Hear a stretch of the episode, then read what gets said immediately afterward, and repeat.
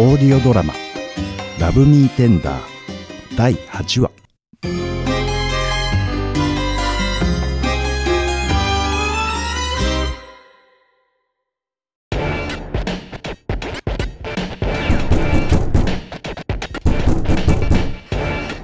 ピストンさん桃子さん開けてください。工事です。開けてください。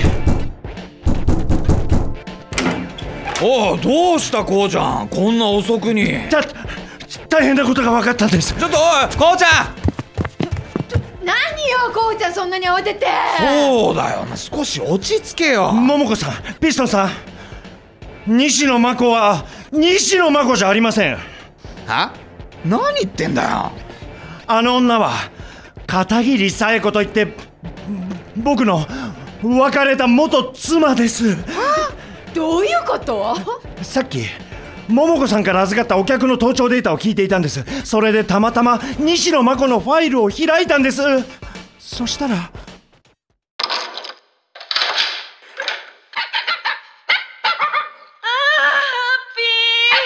気だった。あの声は間違いなく紗恵子の声ですそれにハッピーというのは離婚前からうちで飼っている犬の名前なんです。ちょちょちょちょっと待ってくれよ。え全然話が見えない。えっ、とつまりなんだ、えー西野真子はこうちゃんの元奥さんでこうちゃんの家に出入りしてるってことか。はい。何やらピッキングをしている音も入ってましたし最後は僕がいない間に家に侵入していたんです。待ってよ声が似てるだけで同じ名前の犬を飼ってるだけかもしれないじゃない。いいえ僕があの恐ろしい最後の声を聞き間違えることはありません。それにそれに？決定的な事実があります。なんだよ。乳首です。乳首？ピストンさん西野真子と寝た時左乳首が陥没してたって言ってましたよね。ああこんな風に乳首が潰れて十字の筋が入ってて。間違いないです。それは紗恵子の左乳首です。紗恵子も左乳首が陥没してるんです。ああえ思い出すだけで胸が苦しくなります。おおおおこうちゃん。ちょっとこうちゃん。大丈夫？こうちゃん僕は恐怖から来る激しい動悸と息切れに見舞われた。そしてしばらく横になりなんとか平静さを取り戻した。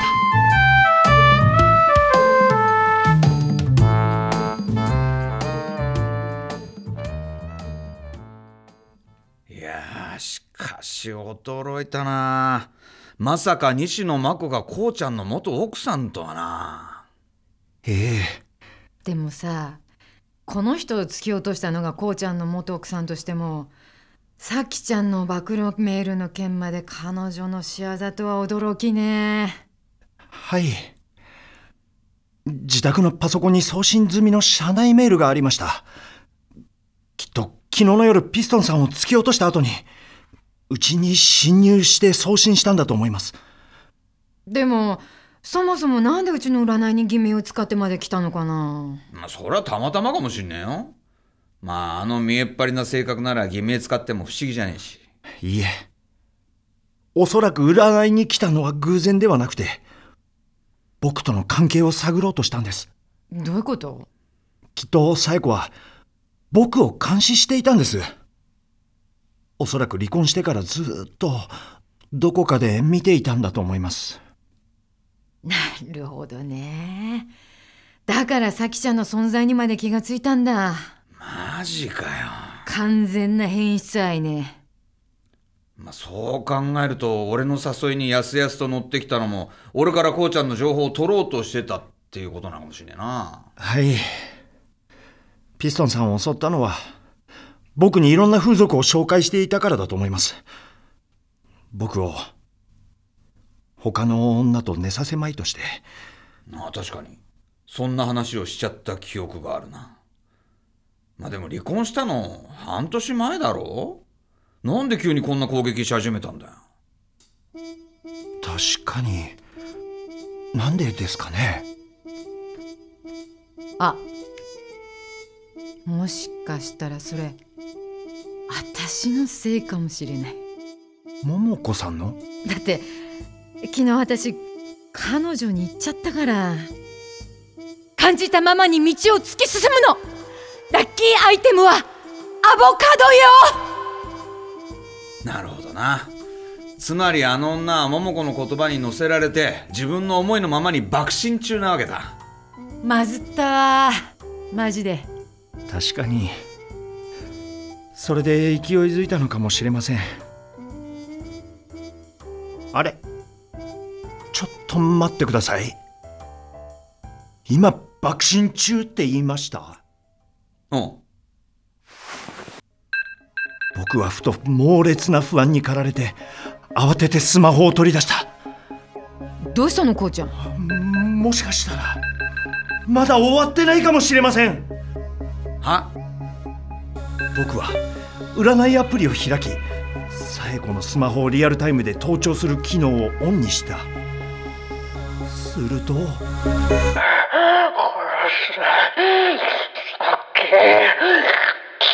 あの女世にも薄気味悪い音とおぞましい声が部屋中に響き渡った。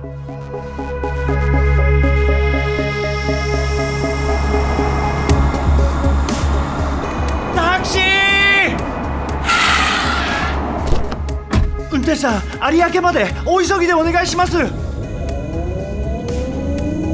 僕らは家を飛び出し大急ぎで咲ちゃんの家に向かった。紗栄子のあまりに異様な様子に僕の不安は募りに募った。そして引き続きスマホから漏れ聞こえる薄気味悪い紗栄子の様子はそれに拍車をかけた。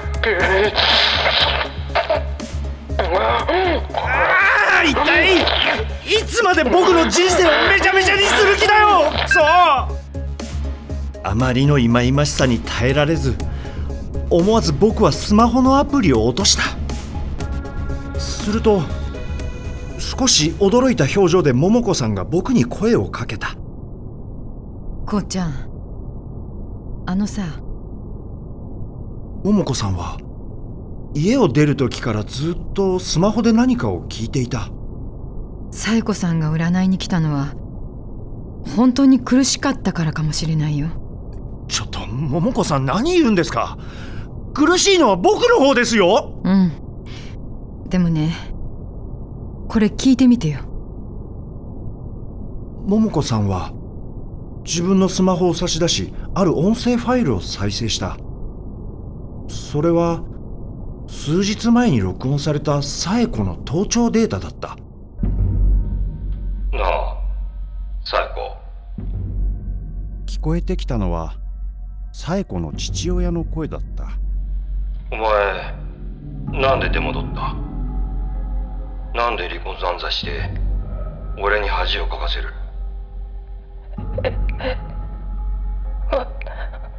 私なんはだ私は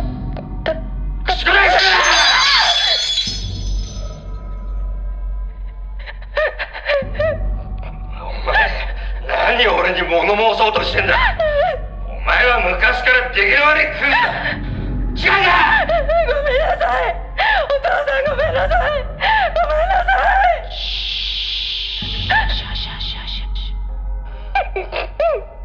そうだ。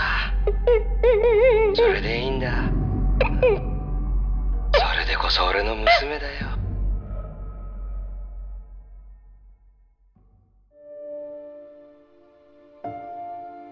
僕は衝撃を受けた。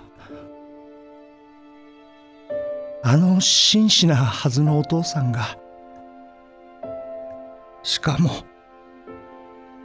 その言動は紗栄子が僕にしてきたものと売り二つだった。別に彼女の肩を持つわけじゃないけど私こんな扱いをされてきたら誰でも歪んじゃうと思う。僕は紗恵子の人生のこんな悲しい一面にずっと気がつかなかった。きっと紗恵子さんはこうちゃんのこと本当に愛してたんだよ。でも彼女の愛ってどうしても相手を支配するものになっちゃうんだろうね自分が今以上に傷つかないためにさ。桃子さんはそう言うと切なそうに窓の外を見た。そしてしばらく沈黙が続いた後前方に見えてきた咲ちゃんのマンションに気がつき僕は再び占いアプリを立ち上げた。するとさ咲ちゃん。まずい。運転手さんスピード上げて。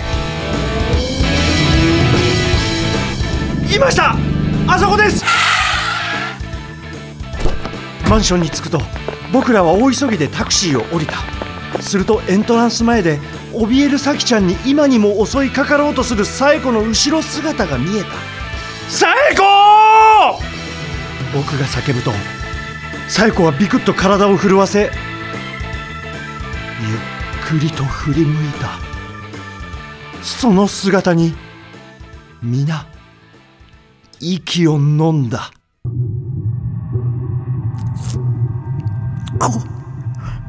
ここれ